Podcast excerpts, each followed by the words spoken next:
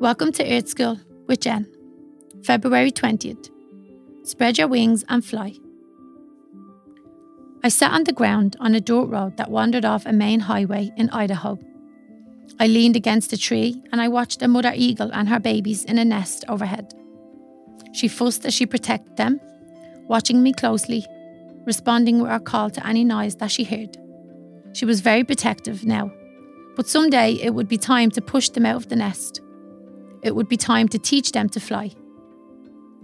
Many of us have been pushed out of the nest. Something unexpected happened, and our world changed. We may have fought vigilantly to get back into the nest, to return to safety, of life as we knew it. But life had pushed us out. We had no choice but to flap our wings and learn to fly the best we could. See how magical this time has been. See how much you've learned for all your fears and resistance. It has still been grand and powerful time. You flailed around a bit, wondered who to trust. You tried to trust others and then found that didn't work. And finally, you understood.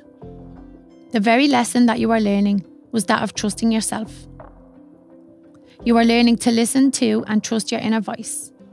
You are learning to open your heart Despite all of your fears, you have done a grand job. Look how much you've changed.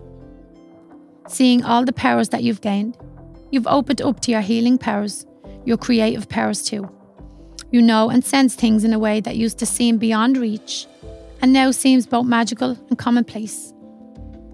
Your instincts and intuition are finely tuned. Your inner voice is clear. And despite all of your fears about being abandoned, you now see how much that you are loved.